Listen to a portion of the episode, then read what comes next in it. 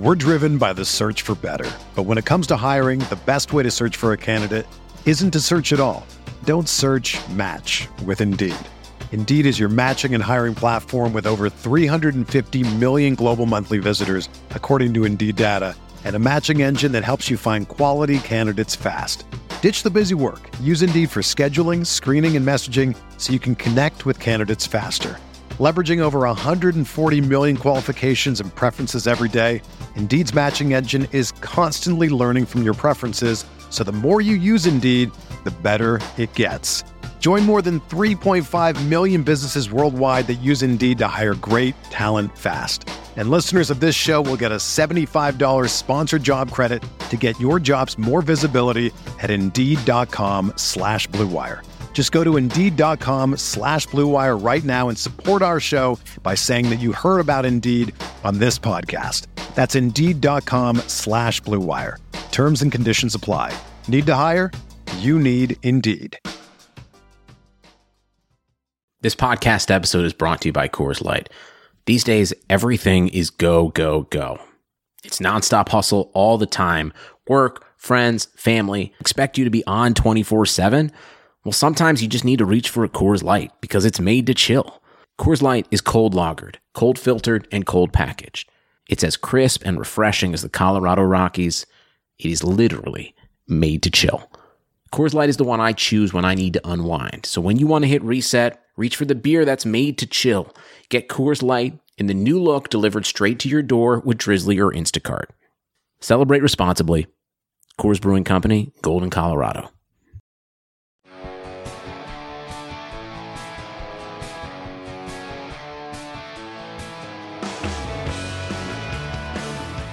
Welcome back, everyone, to another edition of the Big Blue Banter podcast. Here with myself, my co host Nick Turchin. We're here to break down what we saw on the All 22 Coaches film from the Dallas Cowboys New York Giants Week 2 game. I'm a little more positive than people think. Uh, after rewatching that game, Nick's going to probably be a little more negative, though I do have some negative takes coming. Don't worry. Not just a team company guy. And then we're going to also preview the Houston Texans games coming up and why I think the Giants could get a win here and why how the Giants get back on the board. And then lastly, we are going to take all your questions that you guys delivered us on Twitter. Um, keep those coming. I love that part of the show that we've added on the, the Twitter back and forth, the Q and A. We get a chance to dive into stuff that you know we want to talk about. Sometimes we might not remember. We, we might not think to get on the show in our show plan. So, Nick, how you doing today?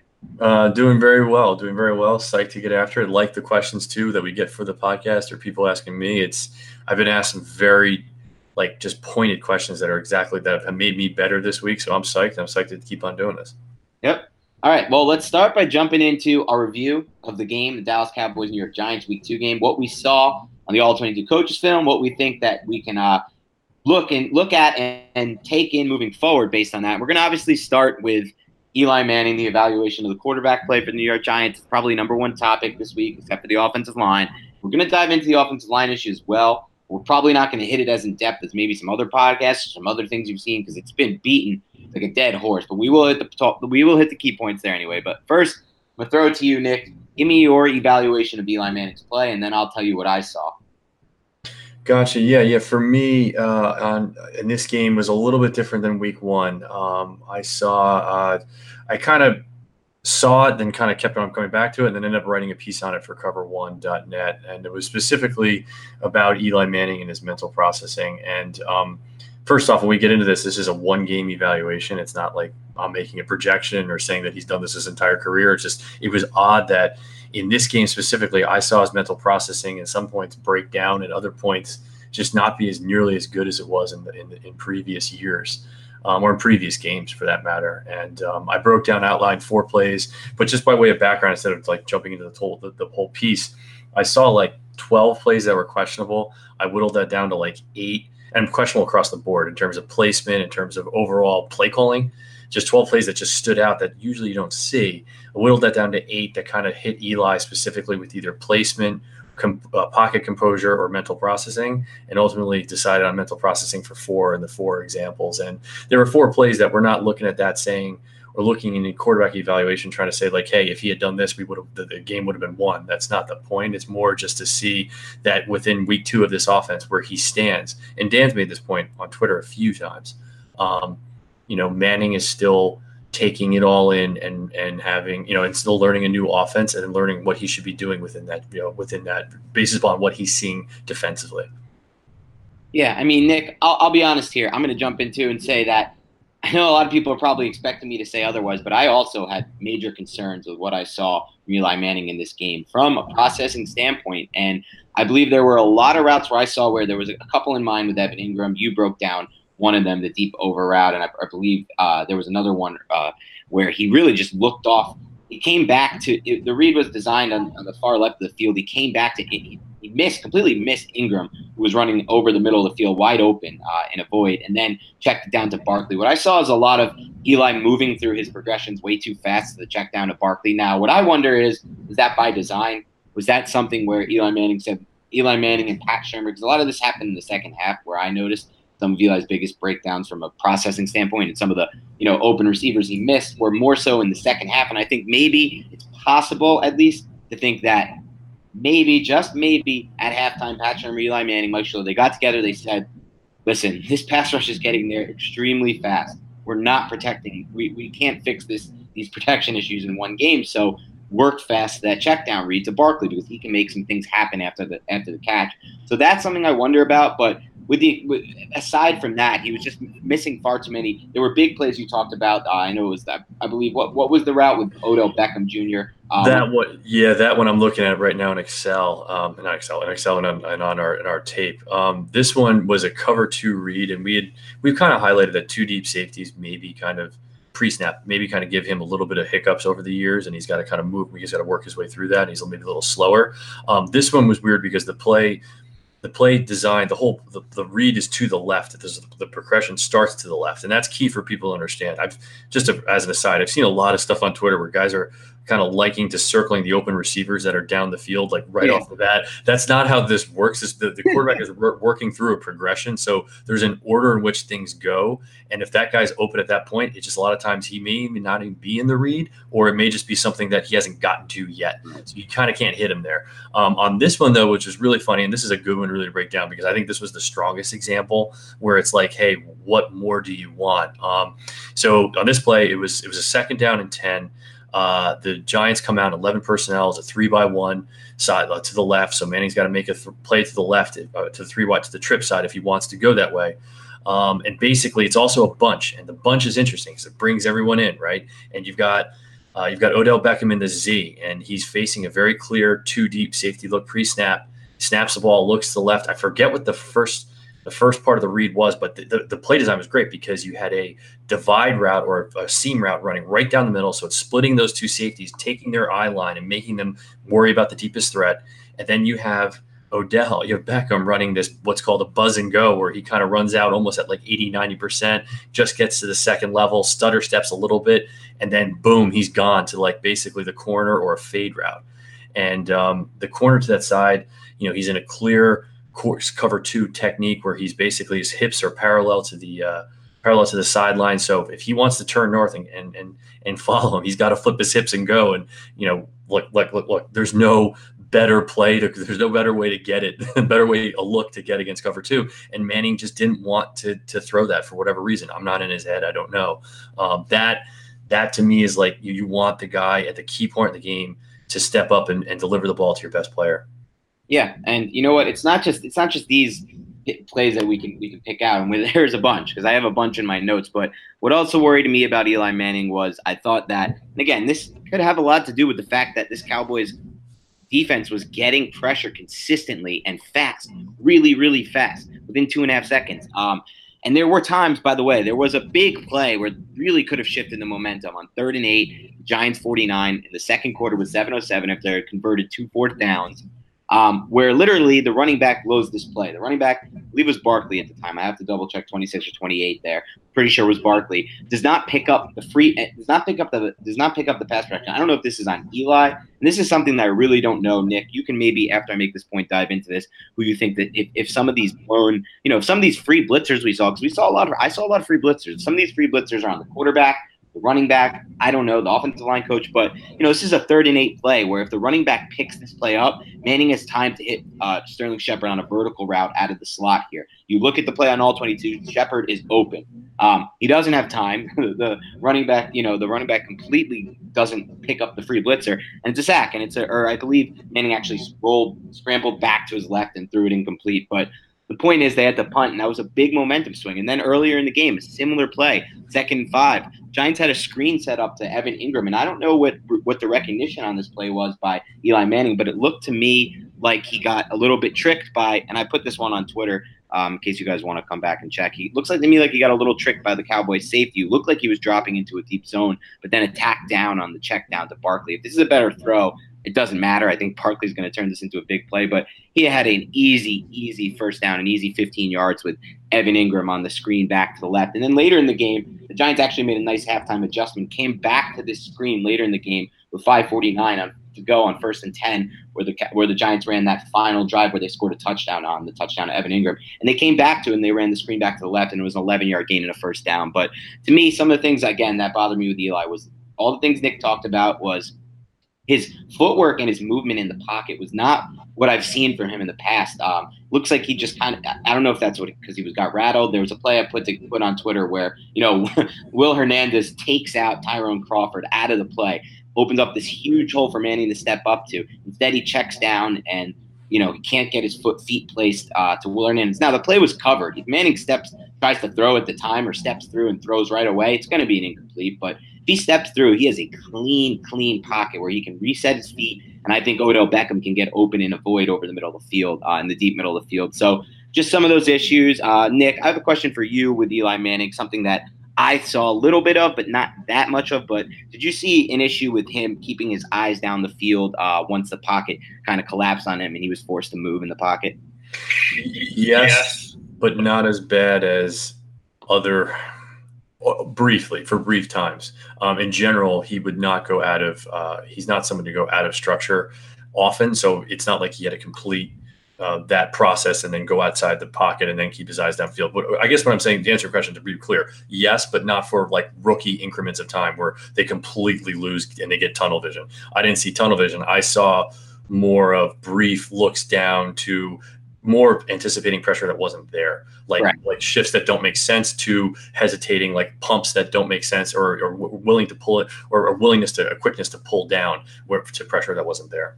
Right, and I know you know everybody pointed out that play in the red zone where Barkley kind of ran free, and Eli.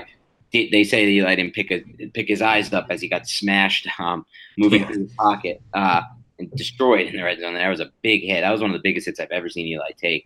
But you know, you can cherry pick plays like that every game from every quarterback. I think. Um, so I'm with you on that one, Nick. But we'll we'll transition a bit here to some of my other issues with this game because I do believe it was a three pronged failure by the Giants offense. Eli Manning, the offensive line, which we'll get to, um, and then this one, which I want to jump into before we get into the offensive line, which was the play calling issues I had with Pat Shurmur. So we'll touch on the red zone stuff because that's where I have the biggest issue with Shurmur. But I actually saw a lot of plays that were just covered really well by the Dallas Cowboys, and it looked like you know, based on the routes combinations he was using, it, it, the play never had a chance. Is that something that you saw as well uh, in this game, Nick?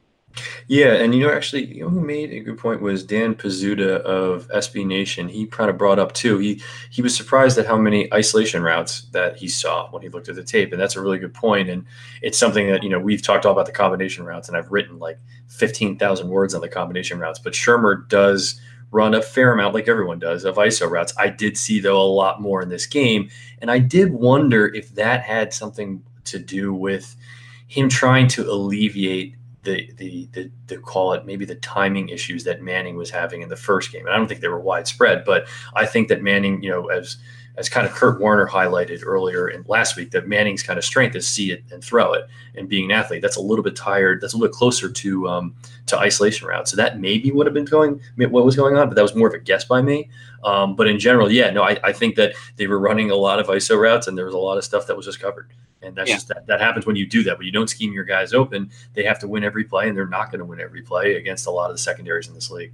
Yeah, you got to give this Cowboys defense credit. I know people aren't onto them yet. They weren't a great defense in 2017, but I think this Cowboys defense is really, really an up and coming defense that people are soon going to be like, okay, wow, what, what did we miss this defense has a lot of talent. Jaylon Smith and Sean Lee at that second level with Vander Esch, who was more of a rotational player, but really that secondary is extremely underrated right now. Um, there was a ball that Eli threw to Shepard out of the slot that he really put a perfect put in a perfect spot on a vertical route out of the slot.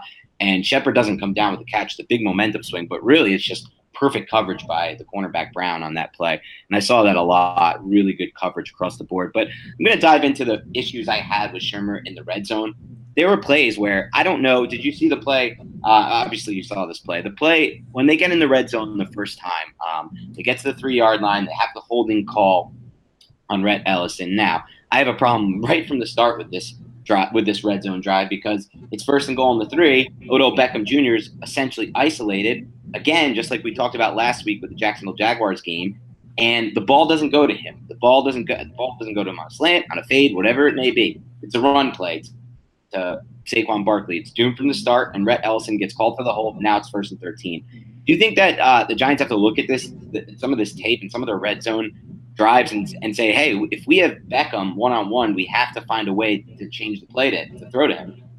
I think yeah, from a ten thousand foot view, they absolutely have to do that because you kind of have to find your identity a little in the red zone. Like, are you going to kind of scheme your way in, or are you going to do what, what got you there in a in a tighter right. in a tighter, quicker frame? Because in the red zone, everything just happens like in an instant. You know, there's two reads, and then the play goes out of structure, all that type of stuff. So, you know, on that specific play, I'm not really sure, but on, on from ten thousand feet, absolutely, because you know you you know you you guys all, I say you guys all, everyone everyone who was watching really pointed out when you have the runs out of you know 13 personnel from first and, and this is the one that I'm remembering from like first and whatever, first and 10, first and 11. It's like that's kind of at the, statistically, you're not you're not helping yourself there, and that's what I think they need to do a little bit more of. There is is is help themselves, and I think you know, and I've said this, I'm like, people think I'm like a Latimer bull forever, but you've got guys that can high point, you've got guys that can use their body to win in isolation routes like Cody Latimer. Like that's where he can help you. You've got guys like, you know, maybe if Engram is not that type of player yet per se, you know, there are there are many options on this Giants defense. Um, and then of course you got to get your you got to get your big guys in like Odell, and not in necessarily in orbit swing passes or reverses like the first game, you know, in routes that where they can really win. Right. And so now we're in first and 13 after the holding call. And again, like I said, Nick, and I don't want to harp on like these cherry picking these plays, but you know, we saw examples of what we just broke down in the first game as well. So now we're in first and 13. We're designing a run play in first and 13 uh, out of, again, another tight personnel, a heavy tight personnel. Uh, to begin with, I don't like this call. But then you have Odell Beckham doing that motion behind the line of scrimmage, which was on the first game. And as he motions to the right side, the cornerback doesn't follow him. So at the snap, there's going to be Beckham and I believe the far receiver. I don't remember. I think it was 87. I think it was Shepard. Basically, in two guys against one coverage out there, uh, with a safety more towards the middle, uh, uh, more towards the middle of the field, a little shaded to that side. Uh, I think this ball immediately has to be. I think this immediately has to be audible into a pass to Odell Beckham right away. Is that is that first of all? Do you agree with that, Nick? And second of all, who is to blame for that?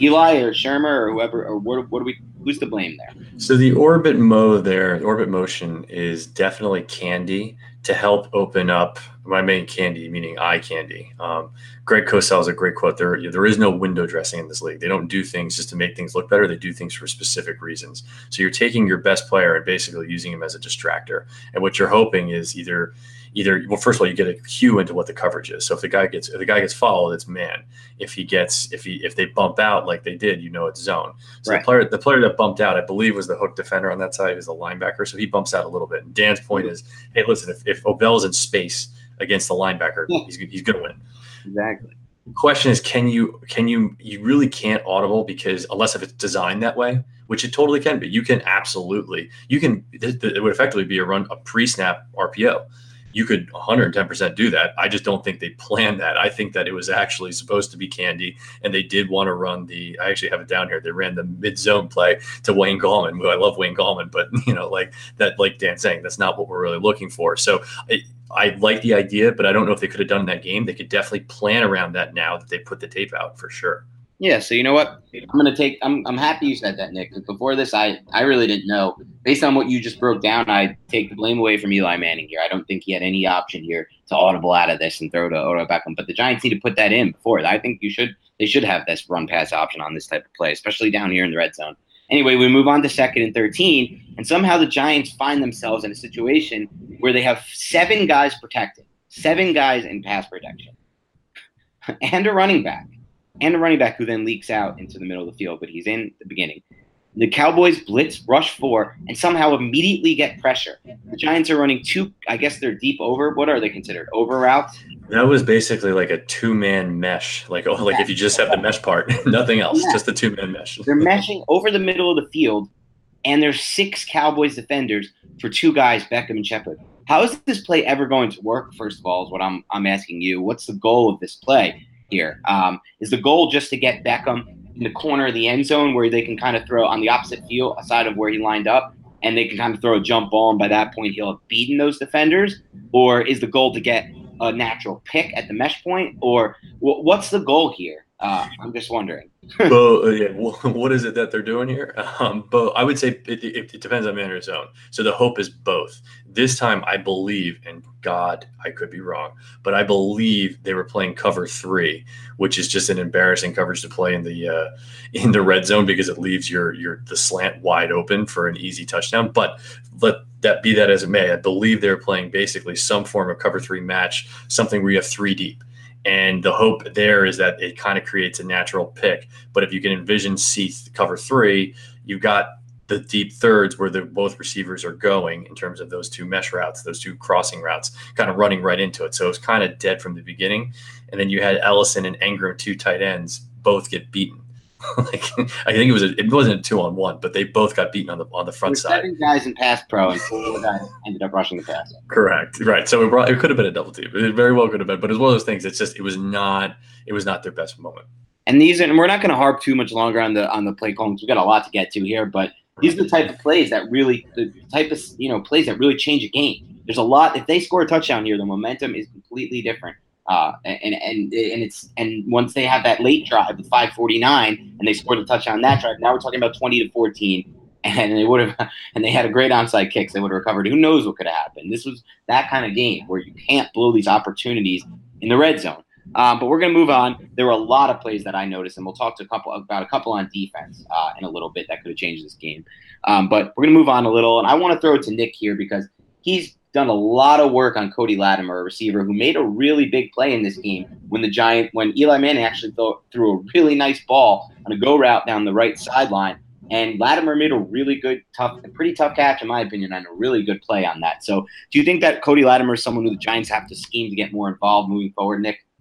Yeah, for sure, and and uh, yes, I do. And I apologize if we have mentioned this before in the podcast. I I, I probably have just because I feel like I've been saying it all all over again and over. But out of three by one wide receiver sets, which the Giants we've all seen many of them this season, and, and quite frankly across the league, that one wide the one lone X wide receiver uh, you know, I think that he's their best option because he can use his body control, he can use his size, and he can use his hands to win one on one against the most, in most cases, the boundary corner, and that's huge. That changes the game because what you end up seeing is it helps the trip side because you'll take deep safeties, excuse me, and the deep safeties will want to pay attention on that side. You'll know that you can't just leave that corner and boundary lock. It, it, will literally open up things for the other side where you'll have your combination routes in a much more even keel than kind of the the, the trip side just constantly focusing, especially when they go to zone, constantly focusing on uh, on Beckham. Yeah, and so again, that's just something that they need to look at. They need to take a look and see the opportunity and, find, and take advantage of it. Quite frankly, um, I want to transition over uh, real quick to Saquon Barkley just because I've seen some people uh, somehow some pretty big names on Twitter saying that they've been disappointed with what they've seen from Saquon Barkley uh, these first two games. I'm gonna dive into this first, Nick, and then I'll get your takeaway.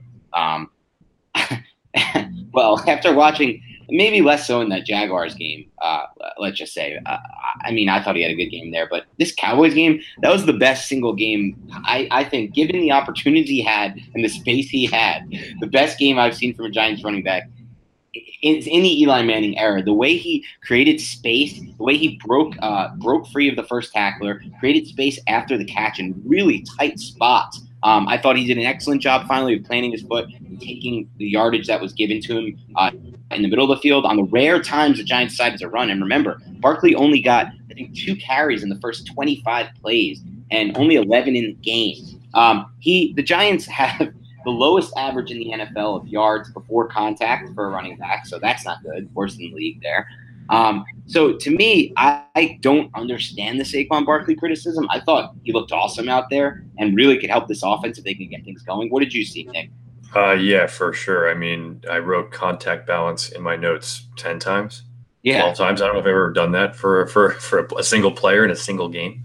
Uh, I think he defines elusive in the way he he elusive meaning kind of as he's making his jukes. It's very hard for me as a as a guy watching it on film to know where he wants to go. I don't know. It, it, it's he's he's a he's a talent. He's a total talent, and you know you also I think he's got a lot of raw emotion too that he shows too in terms of you know the guy wants it, and so that that was great to see him featured that much in the beginning of the game. Maybe not on a carry basis, but from a reception basis, I think it was maybe then maybe overloaded a little bit. But you know I, I you know he's going to be that dual threat, and that's huge. Uh, so I would definitely not see.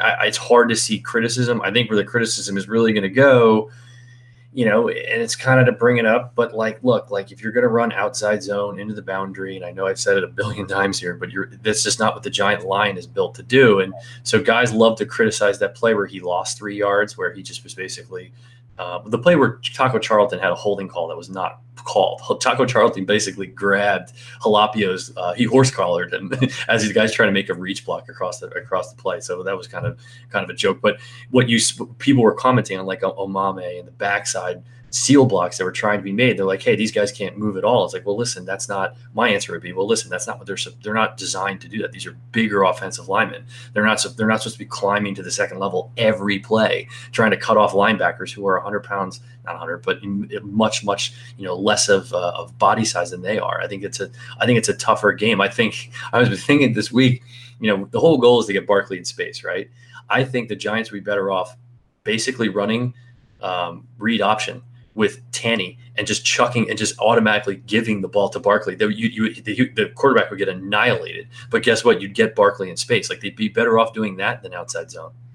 Yep, I, I, am with you on that. And I, like I said, I don't see I don't see where these where these criticisms are coming from personally. I do think there are some critiques to be made, like you said, about the Giants' run blocking scheme right now. I saw far too many plays, run plays that were doomed from the start. There were a couple plays where they tried to get like Eric Flat, uh, the, the guard and the tackle, the second level. Um, and, before he can get to the second level, the defensive ends come crashing back down to stop the play before the play before Barkley even gets to the second level. Um, just and you know there were pro- the issues I had with this game too from Pat Shurmur were there, there were some plays in the run game that worked and they just didn't go back to them.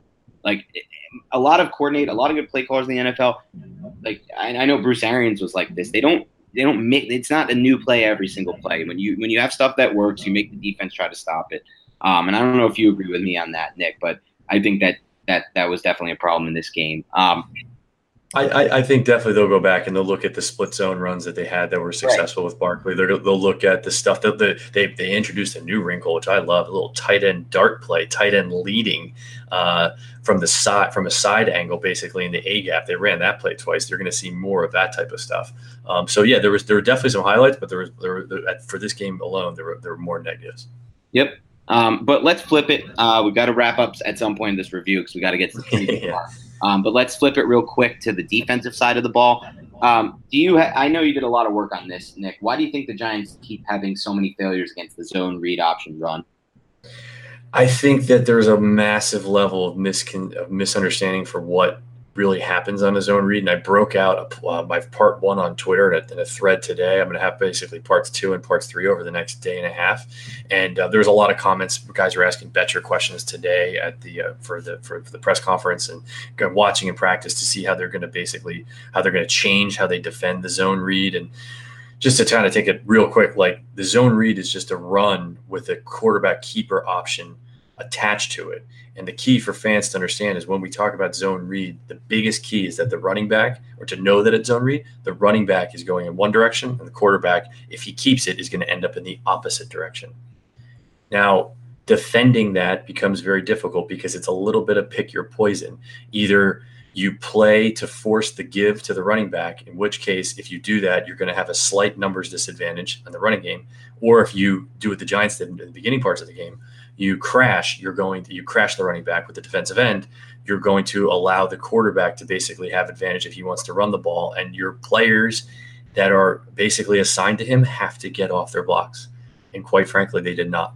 So the Giants are going to try to do different. The Giants will will as they did in the Dallas game, which I which I get to in parts two and three of my thread coming up they did adjust with a couple of things, but you still have to get off your blocks and you still have to have either the pressure is going to go on the secondary directly, the overhang, def- specifically the overhang defender on that side, or it's going to go to the linebacking corps. It doesn't, it, it can't, it, it, you can't do anything else this play. And, and there's a reason, you know, many people may kind of step up that aren't familiar with it and go, well, why don't, why doesn't every team do this?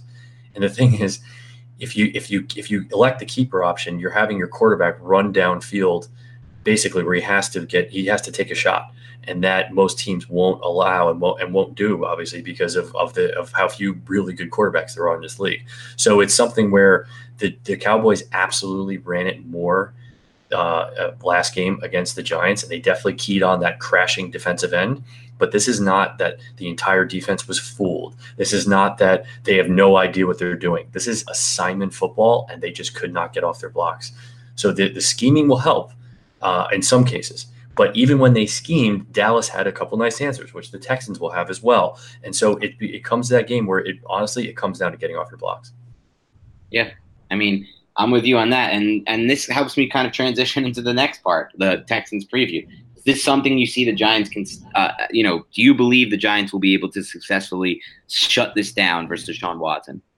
I think that they so so with what the, with what Watson and Houston does is even more evolved than just uh, zone reads. They run all different types of regular read, regular options, and again, a regular option is one where the quarterback and the running back, if the running back is coming with him as the pitch option, they're both going to the same side, and so they they, they have, the Texans have a fair amount of that. They've got a fair amount of basically jet motion type of wrinkles in there where they get um, you know additional pitch option. It almost becomes like a triple option.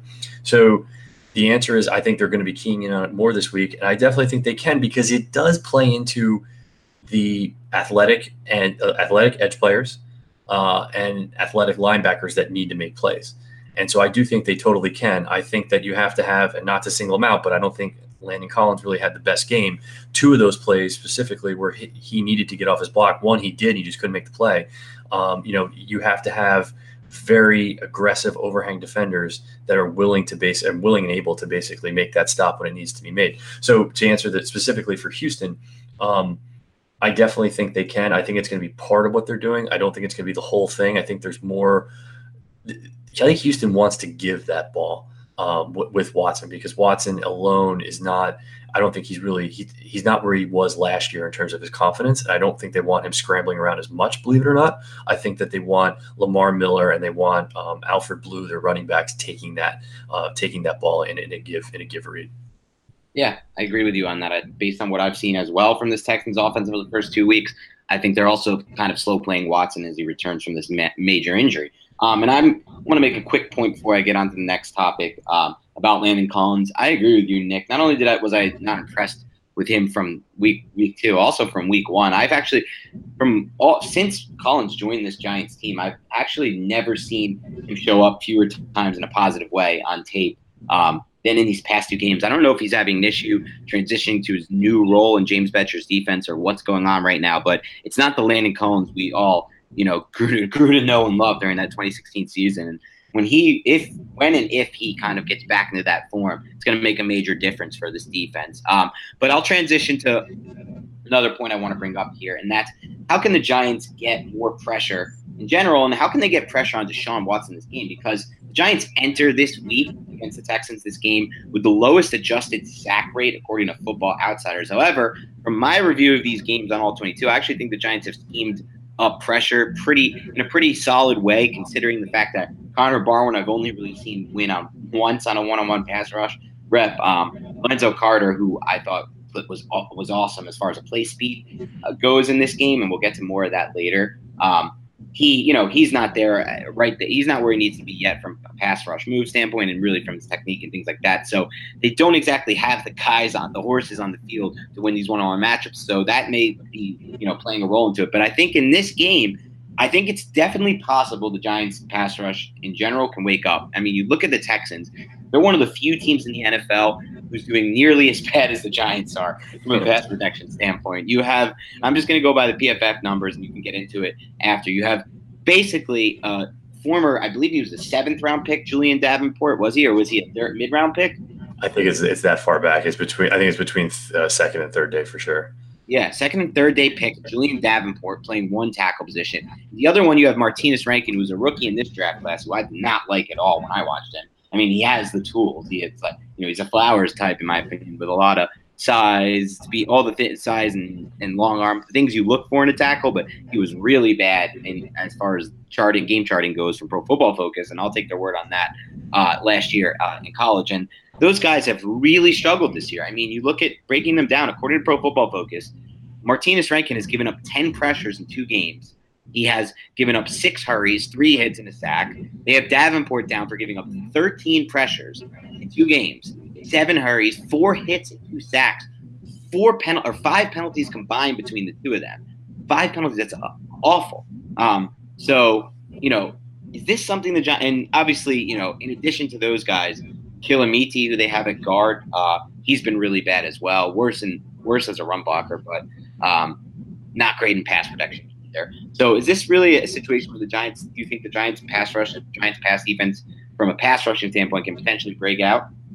Yeah, this is a good one where the the stats are going to intersect with the tape because specifically what's beating Davenport and Rankin, Rankin's his name, I believe. The Rankin. other, the light, yeah. yeah. Uh, it's speed to power rushes and we know that you know maybe Lorenzo Carter has is developing his other moves, but his main move is is, is, is a speed rush. So I specifically uh, am looking to see how Carter does, not only because of his speed rush, but additionally because against Davenport, Davenport his use of hands on his first strike. He's lost a lot of battles that way. Trey Flowers, I broke this out on Twitter. Trey Flowers does a really cool swipe to uh, oh, swipe to I forget the uh, the second part of the move was, but just absolutely schools him in a sack to the to the quarterback. So I don't expect, like we're saying, I don't expect Carter to be there yet, but I'm looking for I'm going to be looking for swim moves. I'm going to be looking for all types of drive moves, and I think that he's going to be able to to to execute that. And what ends up happening is when when the, the tackles give up pressures, and this happened a lot over two games. Uh, you do see um, you do see Watson step up in the pocket, but he he loses sight downfield. He has he has very poor eye discipline downfield. You know, Dan asked that, like how how was Eli Manning's last game? I wouldn't say it was great for him, but I'd throw it at like a seven out of 10. If you want to grade it in comparison, if you just over two games for Watson, you're talking about like a two or three max. So there's a there's a there's a problem there, and and what happens is um, that's what happens also is that his ball carriage skills, Watson's ball carriage skills, when the pocket breaks down, I don't know, it's a really bad habit, but he holds the ball way out, and when he goes to throw on the run, he does the same thing. I would definitely look for forced fumbles this game, you know, and and Bettcher is the type of aggressive guy who gets his players going downhill, doing you know getting after the that's what they're gonna that's what they're gonna be keying on, and so I would definitely look for turnovers here. Interesting. And then sticking on the Texans' offense right now um, versus the Giants' defense, we we know today, based on the fact that Eli Apple missed another practice Thursday, very unlikely he plays this week. Um, Vernon, another player, missed practice. Very unlikely he plays this week, which is really disappointing. I would have loved to see him go against these offensive tackles. Love to see it. Um, he looked oh, again. I, have said this before. I'm saying it again. He looked awesome to me this preseason um, in limited snaps, but that's what they're dealing with. So you get the scary matchup on the outside of B.W. Webb, Giants journeyman cornerback, who's now all of a sudden their number two cornerback against Will Fuller. Now, I'm personally Nick, and I know we talked about this right before we got on the show after watching, after rewatching right before the show, this all 22 of the Giants defense versus the Dallas offense, where we had a, a strong offensive line uh, versus this Giants defense, and vis-a-vis this Texans offensive line, which is the complete opposite. I'm not as worried about this matchup uh, for big plays. Uh, I think that it's going to be unless, like you said, Watson does a really a better job of keeping his eyes downfield once he breaks breaks through the pocket uh, or breaks, you know, once the play gets off script a bit. I think that there's just not going to be enough time for him to take advantage of this matchup. Do you see it differently, or are you a bit more worried about maybe BW Webb on Fuller? Like to me, I'm more worried about the slot. I thought the Giants did not cover well in the slot against the Cowboys. Um, so just just give me an idea of where your bigger worry is there in the slot with Donte Deayon uh, against, I believe it's Ellington right now in their slot, uh, or on the outside with Fuller versus Webb. Yeah, I think Fuller even is the bigger issue, um, only because of the way they worked him last game. Last game was his first game back, right? He's he's oft injured. um, and what often injured. And what ends up happening there is the Texans' offense actually, I, without Fuller, is a, is actually I think he's almost more significant from a schematic standpoint than Hopkins, even though Hopkins is obviously top three in the league in terms in terms of uh, in terms of uh, player. Uh, I think that that the Fuller brings the dynamic of being able to take the top off the defense as well being a very good route runner on the short side. So he actually helped uh, Watson last game a lot with hitches and kind of comebacks, a lot of curls earlier in the game. And they didn't really weren't really setting it up per se, but he had a great touchdown in, in the second half of the game. Uh, you know his ability to create separation from really nothing is very hard. And so, as Dan makes the point, you know, I concur that I don't think it's Watson's going to have a lot of time to make a lot of deep throws, but those rhythm fades are what scare me in the 20 to 25 range against both corners, any corner of that matter. Um, you know, his ability to kind of get good separation within five yards, really, no matter what the corner is doing, I think is going to be tough. Uh, I think overall, the Giants can survive this, but it's going to and it's going to come from from the ability to to get Watson moving, moving around within the pocket, unsettled in the pocket is kind of the way to say it. I think that's fair. And I think just bouncing back real quick to the flip side of this, uh, before we get into the fan questions, kind of looking at, you know, how the Giants offense might attack this Texans defense. I have some matchup. I mean, I have some points to make. First of all, the matchup I'm looking forward to is how the Giants work the middle of the field because Zach Cunningham, the Texans inside linebacker, he's really struggled in pass coverage year. He's allowed nine receptions in just two games uh, for 96 yards that's not good. Um, that's really bad in two games. And I think the Giants can take advantage of that. At the same time, I'm looking for them to get Odell Beckham Jr. involved more early, maybe on some slants, maybe on some quicker plays that get the ball into his hands, especially when he has Kevin Johnson, the Texans cornerback, lined up against him because Johnson's really, really struggled with tackling this year. He's had a lot of, he's had three missed tackles in two games. Um, and, you know, if you miss a tackle in space against Beckham, that's the game changing play right there. We've seen it happen enough to know that. And then lastly, just something that really interested me when I int- was really interesting to me when I broke down when I tried to look more into this Texans team is like I don't know if maybe all the injuries taking their toll or he's just not there physically where he used to be. But Whitney Mercilus, who used to be a really feared pass rusher, and I know the Texans, uh, you know, J- Jadeveon Clowney said he's he's making a comeback. He said he's going to play this game, which is not good news for the Giants by any means. Um, and JJ Watt is is still around, though he has not played his you know he's not played his dominant self this year. He's been decent, better than people are saying. But Whitney Mercilus, man, he's looked really bad. According to Pro Football Focus, he is not a single quarterback hurry, hit, sack, pressure, batted pass in two games uh, on 122 snaps. That's not good. Um, 43 pass rush snaps according to PFF. So what what have you what do you see uh, based on you know the the matchup of the Giants offense versus the Texans defense that really stood out to you?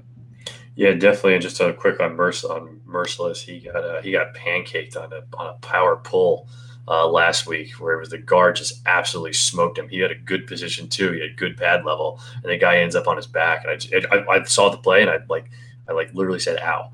I mean, it just it, it was not something that was that pretty. And yeah, no, they're they're edge rushers without Clowney are, on the line in the lineup is are kind of you know mediocre. The whole story about this defensive line, and I'll get to a couple. Dan made some great points, and but just working from the line back out, the whole thing is Watt because Watt's uh, swim move, getting off the ball, is what's going to be the issue for the offensive line. And it's he moves all over the formation. He's at six tech outside the tackle. He's going to be at three tech. He's going to move to a four eye, and he's going to make Omameh and Flowers crap themselves. I mean, look, that's the bottom line. This guy's a top two or three talent, and though although the stats don't show it for the first two games he was getting the penetration on tape, a lot of it. They can use the penetration against him a little bit by I think they're going to try to run some counter. And they're going to get some misdirection to to basically use those resulting holes that he creates by getting so far upfield against them a little bit. Um, that's just kind of the biggest worry that I would that I have from a from a from a uh, you know for, against their defense. The other side of it too, just to watch out on third down. They love, absolutely love to take Watt and put him on the outside in a six tech. Then what they love to do is rotate their safety, their their opposite side safety late and have him blitz the other side. So what they're looking for is some level of slide to Watt or some double team and then have the backside on an island and attack the backside with their safeties. And it's not just Mathieu, it's Badam Bademosi from the guy from uh, New England who's there now. Um, they've got a bunch of athletic safeties that the, the, the, the, story of this defense is their defensive line, specifically Watt, and their secondary.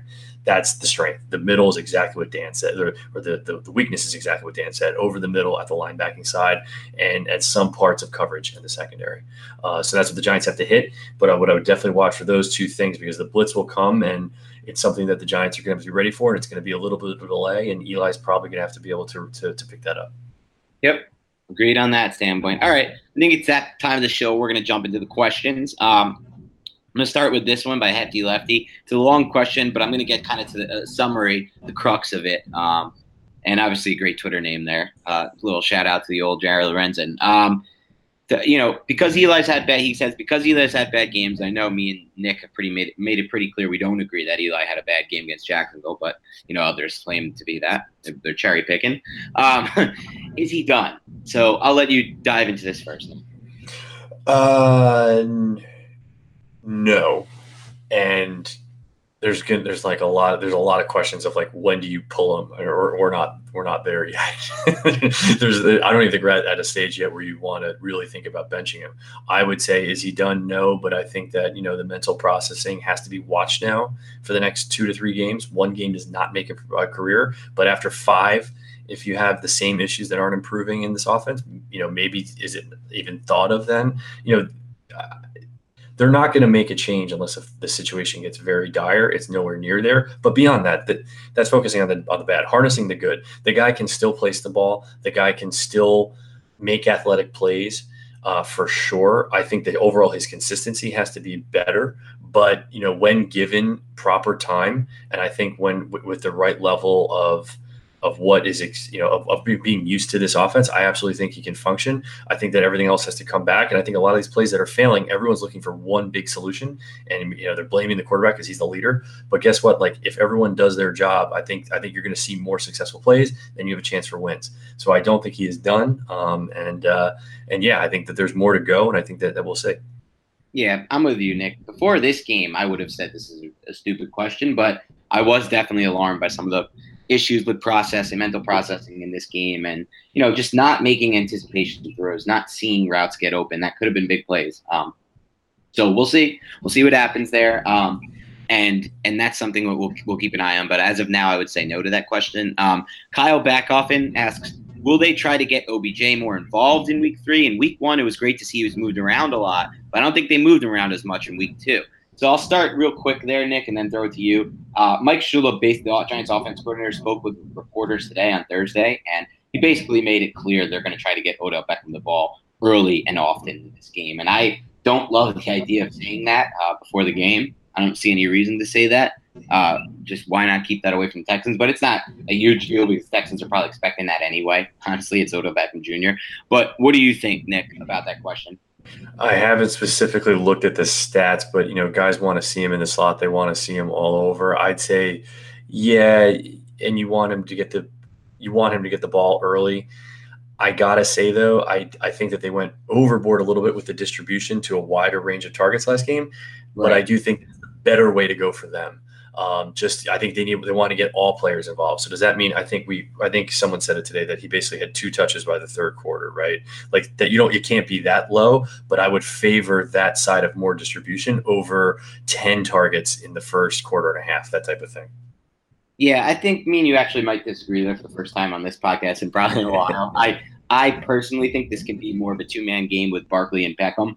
Um, and I understand the idea, or not. I, I don't want to say a two man game. I don't want to, you know. I understand the idea of getting Engram involved, and I thought one of the biggest issues in this game was that they did not take advantage of the seam with Evan Engram, and that's something they need to start doing in general. When these teams play like play them like Dallas played them, just just give him opportunities because there were opportunities over the middle, the, the, the intermediate middle of the field. So I, you know, I don't want to say make it a complete two man game, but I'm fine getting scheming ways to get Odell Beckham Jr. the ball. I guess is what I would say to that question, and I, and I think they will, and I think they've made that pretty clear. Um, let's move on here.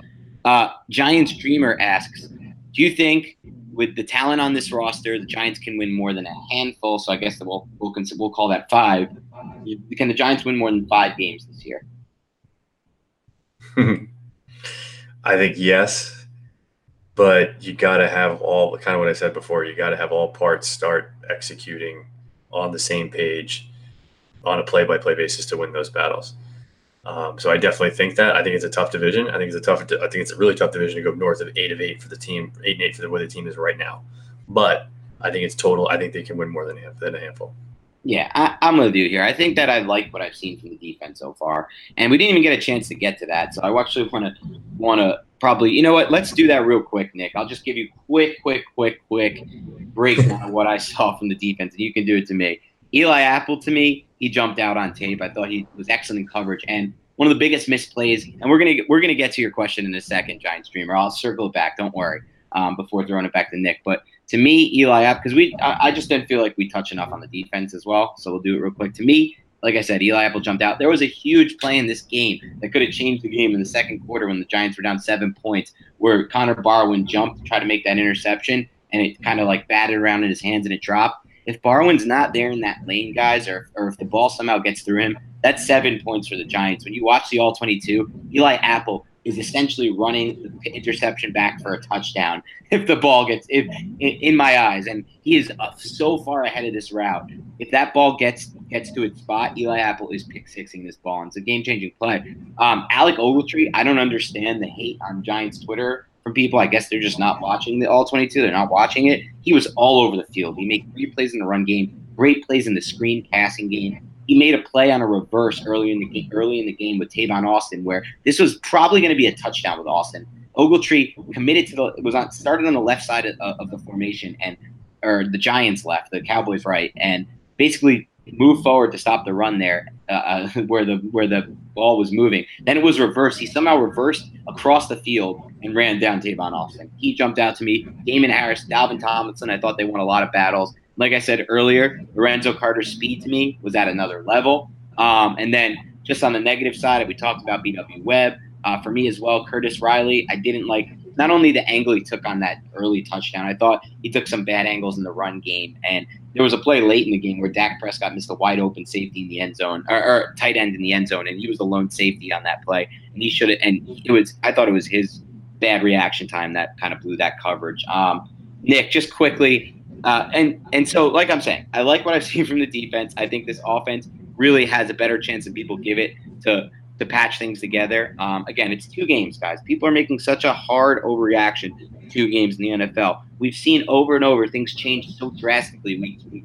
Give this team a little bit of time. But Nick, real quick before we jump into the next question, I did want to get your kind of just brief, quick takeaways, main points on the defense from the tape.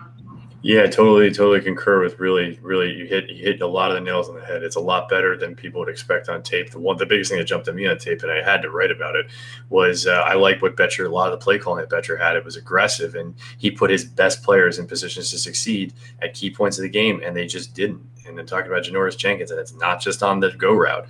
Uh, he had a coverage, a specific coverage that was called on a key third and eight where Jenkins just couldn't make the play. And it was a play where afterwards they showed his face on TV and the commentators were talking about how Prescott was making some line call you know, before the snap, and Collinsworth completely misses that. Like this really should have kind of been a pick six or a de- or a deheading of Cole Beasley on the right. play, and it wasn't. And so you saw stuff like that. You saw stuff like the blown assignment one for Tomlinson.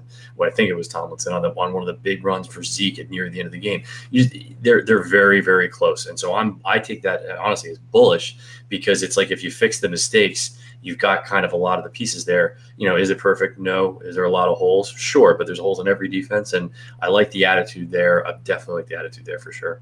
Yeah, and I and by the way, by the way, guys, I promise on the next one we won't do the takeaways from the defense. That's so just kind of missed it on this one. But um, Evan D asks, does the Giants' offensive line have any chance of being adequate this week against Houston? Oh boy, you want it or I want it? I will. Uh, I will jump. Uh, definitely, definitely has a chance. Um, I think that Watt's going to be a problem. Um, I think that you know if Clowney's back on the if Clowney goes on the other side, if Clowney goes on the same side, it's going to be a problem. Uh, I think that it's going to have to be a good measure for all for play caller and quarterback to really help them out when they can. But I think that all as well. Although the Giants had some, you know, to take Geoff Schwartz's words, atrocious plays in terms of some breakdowns, they also had a lot of good plays, and I think they need, they need to tweak those numbers and get that better. So I definitely think it's there in terms of being adequate. Uh, in terms of really being dominant, no, no, not against Watt. Not, I mean, I don't think anyone really can, honestly, on this roster or on really even the NFC East roster, uh, any team on the NFC East. So I just think it's it's going to be a tough game, and they're going to have to get through that. Yeah, I think there were enough mental errors that they can that can be cleaned up that they do have a chance of being adequate. I think I would pretty much say that's spot on how I see it. Um, Rob asks, uh, at this point, what can realistically be done about the offensive line? And do you think it's a question of skill level or simply practicing to have a more cohesive union as an offensive line? Or do players need to be cut and who do we need to replace them with? So I'll jump in first and you can add on here.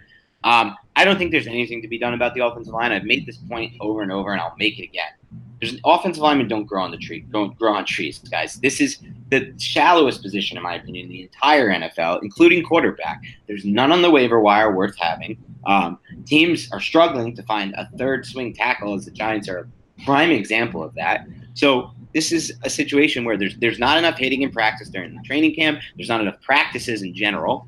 So it's just a matter of I think they're going to get better as they play more snaps, real live game snaps together. And, you know, is, should anybody be cut? I say no. Who do you replace them with? I say, you tell me. I can't, I have no idea. Um, I don't think there's anyone on the waiver wire worth worth picking up. So, and so maybe, you know, they try to work in Brian Mihalik, the guy they signed off the, I believe, off the, the Steelers practice squad. Um, you know, the former defensive end from Boston College who converted to offense tackle. Maybe at some point he's ready. I don't know. I don't. I personally don't think so. Maybe Chad Wheeler is ready at some point in the Giants' eyes, but you know, I think it's just a matter of them playing more together. Do you see it any differently? No, I think that you know the Spencer Pulley pickup was good in terms of depth and backup, and he's definitely something that could probably he could you know, he definitely play center. Um, he definitely play guard uh, on the tackle side of this of the house. I mean, I, I really think that Wheeler is worse than Flowers. I know people are going to snap out and lose it and all that stuff over that, but look, you know, um, yeah, I, I, don't. Do I think that Flowers is on the roster next year at this point in time? No, but guess what? Like that's like the, again the, the, the Giants, like many teams in the NFL, find, have to find ways to win with win with what they got. It's just it is what it is, and they and they they they made their bed when and I don't want to get into that in terms of what the what their draft situation was like and what the choices they made there. So you know, I think they knew this. They knew it wasn't going to happen in a year, and and so when when you talk about slashing people, it would be great if they had you know 99 guys on the roster and you could go down the line. you know, and there's a lot of people, but there's not. And so I think that they just got to tr- kind of grit through this and and and and see if they can do it. Agreed. This is a question to me that is better for the off season. Um, right. He asks, and I'll and I'll let you tackle this one because um, you did much more uh, much more work than me on this one. Um, how do you compare Pat Shurmur's scheme with the Vikings in 2017 compared to what you've seen so far from the Giants in 2018 in terms of creative play, creativity, play design, utilizing the player's strengths? It's a great question. Um, it is have to come back and say a couple things. Number one, to start off a little bit more isolation routes this past game than you would see, um, and I would say more so than than you did for most of the season in Minnesota. So a little bit of a tweak there to try, in my opinion, to try to tweak to what Manning's good at. Um, and in terms of creativity, it gets very interesting. Um, I don't think Pat Shurmur is a very creative play designer. I think that he, I think that the creativity side is going to come from Shula in this offense. I think you absolutely have seen that with more of the spread shotgun looks that that you've seen the Giants employ a lot of, um, a lot of eleven personnel sets that they've been using. You know, from the just the backside, uh, you know, tags that they have that aren't really RPOs, but they're kind of looks that that that you know the backside is doing something. That's definitely Shula's influence. So I would say it's about the same in terms of creativity where Pat Shurmur is very good traditionally is in his actual play calling, where in terms of opening script to attacking different parts of the defense to setting up the game for his quarterback to really excel, as well as to not like a massive adjustment at halftime guy.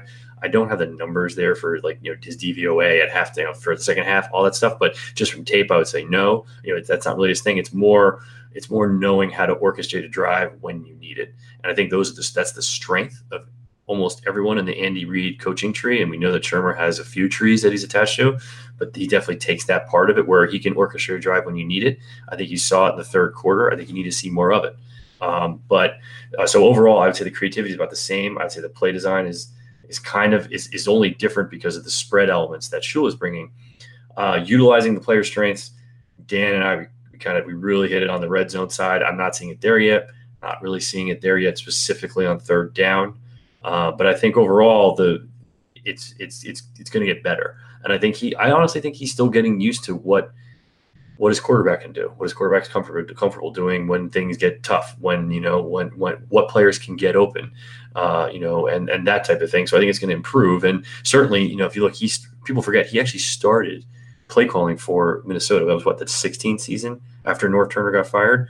And if I remember correctly, it wasn't like he was, you know, they weren't kicking it immediately when he right. when, he, when he took over. So it just I would give him some time here. And again, this is what's so crazy is it's oh they're 0 2, and it feels like you know it's almost like he's on the hot seat. like at least that's what the, the, the, way I'm reading a lot of the, the Giants Twitter. Uh, and, you know, that's my interpretation. So anyway, I would I would leave it at that. Interpretation. Yeah, I mean, yeah. Twitter is out of their minds right now. It's it, it really feels like he's in the hot seat. I feel like I'm defending him. you know, it's like wait, there's two. Games. You're talking about eight days. In eight days, he's all of a sudden like like kind of you know on the outs. Um, so I, I would kind of I would classify it that way, and I think that it'll get better. Yeah, and I mean, guys, I'm bringing it back to this. The Giants moved the ball for 324 yards against the Jaguars defense, and we're two Evan Engram drops away from another uh, huge gains in the passing game. And uh, Ereck, want to throw more out? Ereck Flowers, the hold that negated a 34 yard completion to Engram, the drop by Shepard late in the game. I mean, they were driving to tie, to win that game. And that's against a Jaguars team that blew out the Patriots the next week. So let's not go overreact. Things change week to week so much in the NFL. Um, but let's move on. Big Blue Teeth asks, what percentage of time are we in 12 or jumbo personnel? And do you think we'll see an increase in that number now? So the Giants are only in jumbo three snaps week one. I don't have the, the numbers on week two. I don't remember seeing it as much. And the 12 personnel jump from week one to week two. Um, I'll say that I think we're going to see an increase in that, but it's also so dependent on the game script that I don't know if you can say, you know, have a definitive answer for every week. The uh, the other thing, and this is this is a great question, and people don't people get over way overreact on this, but um, if you if you go to Twitter and you say jumbo or to football guys, that that is 23 personnel. That's how the old school guys think it. it and from a slang perspective, almost it means one three, you know, a heavy personnel set, like with with three tight ends to tight ends to one side. You know, that's just a technicality. So if we're talking about like jumbo being 23, the Giants aren't going to feature that as much. Jumbo being one three um, you know, I think like like Dan said, not a lot. I think you'll see a little more of it, and I do think when they pass from that set, they're going to have. I like I like it when they pass from the set. They actually had a cool RPO design in the Jacksonville game off of that uh, with double slants out of shotgun, out of one three personnel. So I just I think you'll see a little bit of an uptick. I think overall there should be a little bit more distribution, but there hasn't in terms of the uh, the personnel sets, but there has not been as of yet. Okay, I, I, think I would agree with that, and, and that was a good good answer. I didn't have as much on, so we'll move on to uh, Subwoofer asks. We kind of touched on this, so we'll do this a little quicker. What are the options on the O line? Grant goes in. If another guy gets hurt, who's up, who's out? Just depends. If a tackle gets hurt, they might look elsewhere. I don't know what they'll do, or they might turn to Wheeler. Um, if a guard gets hurt, uh, they'll probably move Greco over to guard and put in Spencer Pulley at center. Pulley started 16 games for the Chargers last year, played it hurt, did not play well. Um, I think that's probably their options. Nick, do you have anything else to add there? I think that's pretty much straightforward, correct? Yeah, no, that's about right. And I think that, you know, yeah, yeah, that, that, that, that, that checks out. And then also Subwoofer asks, is Eli having problems adjusting to the new schemes, or is it timing, or is it something else? We did touch a lot on this earlier. Do you have one final take on that, Nick? Not, not, not really. I think, I think we, I think we kind of hit that. I, yeah. I think it, I think it's going to get better. And, and honestly, if you know if, if, it's week six and we're still at the same issue, I think you know it's a different conversation. Uh, but for, but for now, I think we're okay. Yep. All right. Well, that's all the questions we had on today's show. We're going to wrap it up as we as we like to with the, with some more god awful predictions. So far, we haven't been anywhere close to predicting the final score. I'm going to take another spin and go. Giants put up 27 points this week. 27. Yeah, I do think they're going to hit some big plays against the Texans defense. I'm going to say 27 21 Giants. I've now predicted they would win the first two games, which they lost. Uh, hopefully, uh, I'm not a jinx. Hopefully, we can turn this thing around for the fact that nobody wants to follow a crappy team. Uh, Nick, what is your prediction? You feel free to go against the Giants for once. not this week. Not this week. Uh, I think they can. I think they can win this game. I think that it's going to be one of those games where you're going to have a lot of periods of dead offense and then a lot of periods of you know like big plays out of nowhere on both sides of the ball. Uh, just both teams have a lot of playmakers. You know, look at the position groups for both these teams outside of like the tight end position for the the Texans. And I'm not knocking that group, but just you know they don't have a lot of household names. The, these guys are you know there's a lot of there's a lot of chance for scoring here. I think it's going to be like a weirdly like 24-23 really tight game. Yeah, and guys, just so just so you guys all know about this, the Texans, by the way, are not looking. The Texans don't have that much talent in the secondary right now, so let's keep that in mind. This is probably easily the easiest matchup the Giants have had, just from a personnel standpoint. Their offense against the defense. Now, that obviously the Texans, if they get Clowney back with Clowney and Watt, that's not easy. But you know that second and third level for the Texans is not nearly what it was for the Jaguars and for the Dallas Cowboys. But um, so hopefully we can see some things turn around. But on that note. We're going to sign off. Uh, good luck to the Giants this week, uh, and we'll see you guys soon.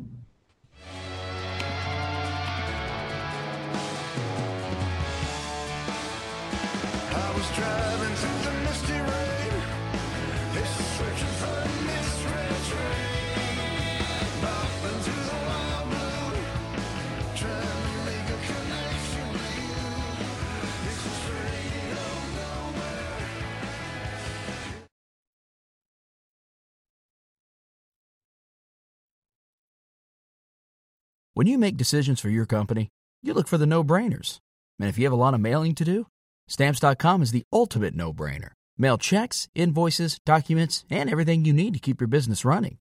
Get rates up to 89% off USPS and UPS. And with the mobile app, you can take care of mailing on the go. Make the same no brainer decisions as over 1 million other businesses with stamps.com. Sign up at stamps.com with code PROGRAM for a special offer. That's stamps.com code PROGRAM.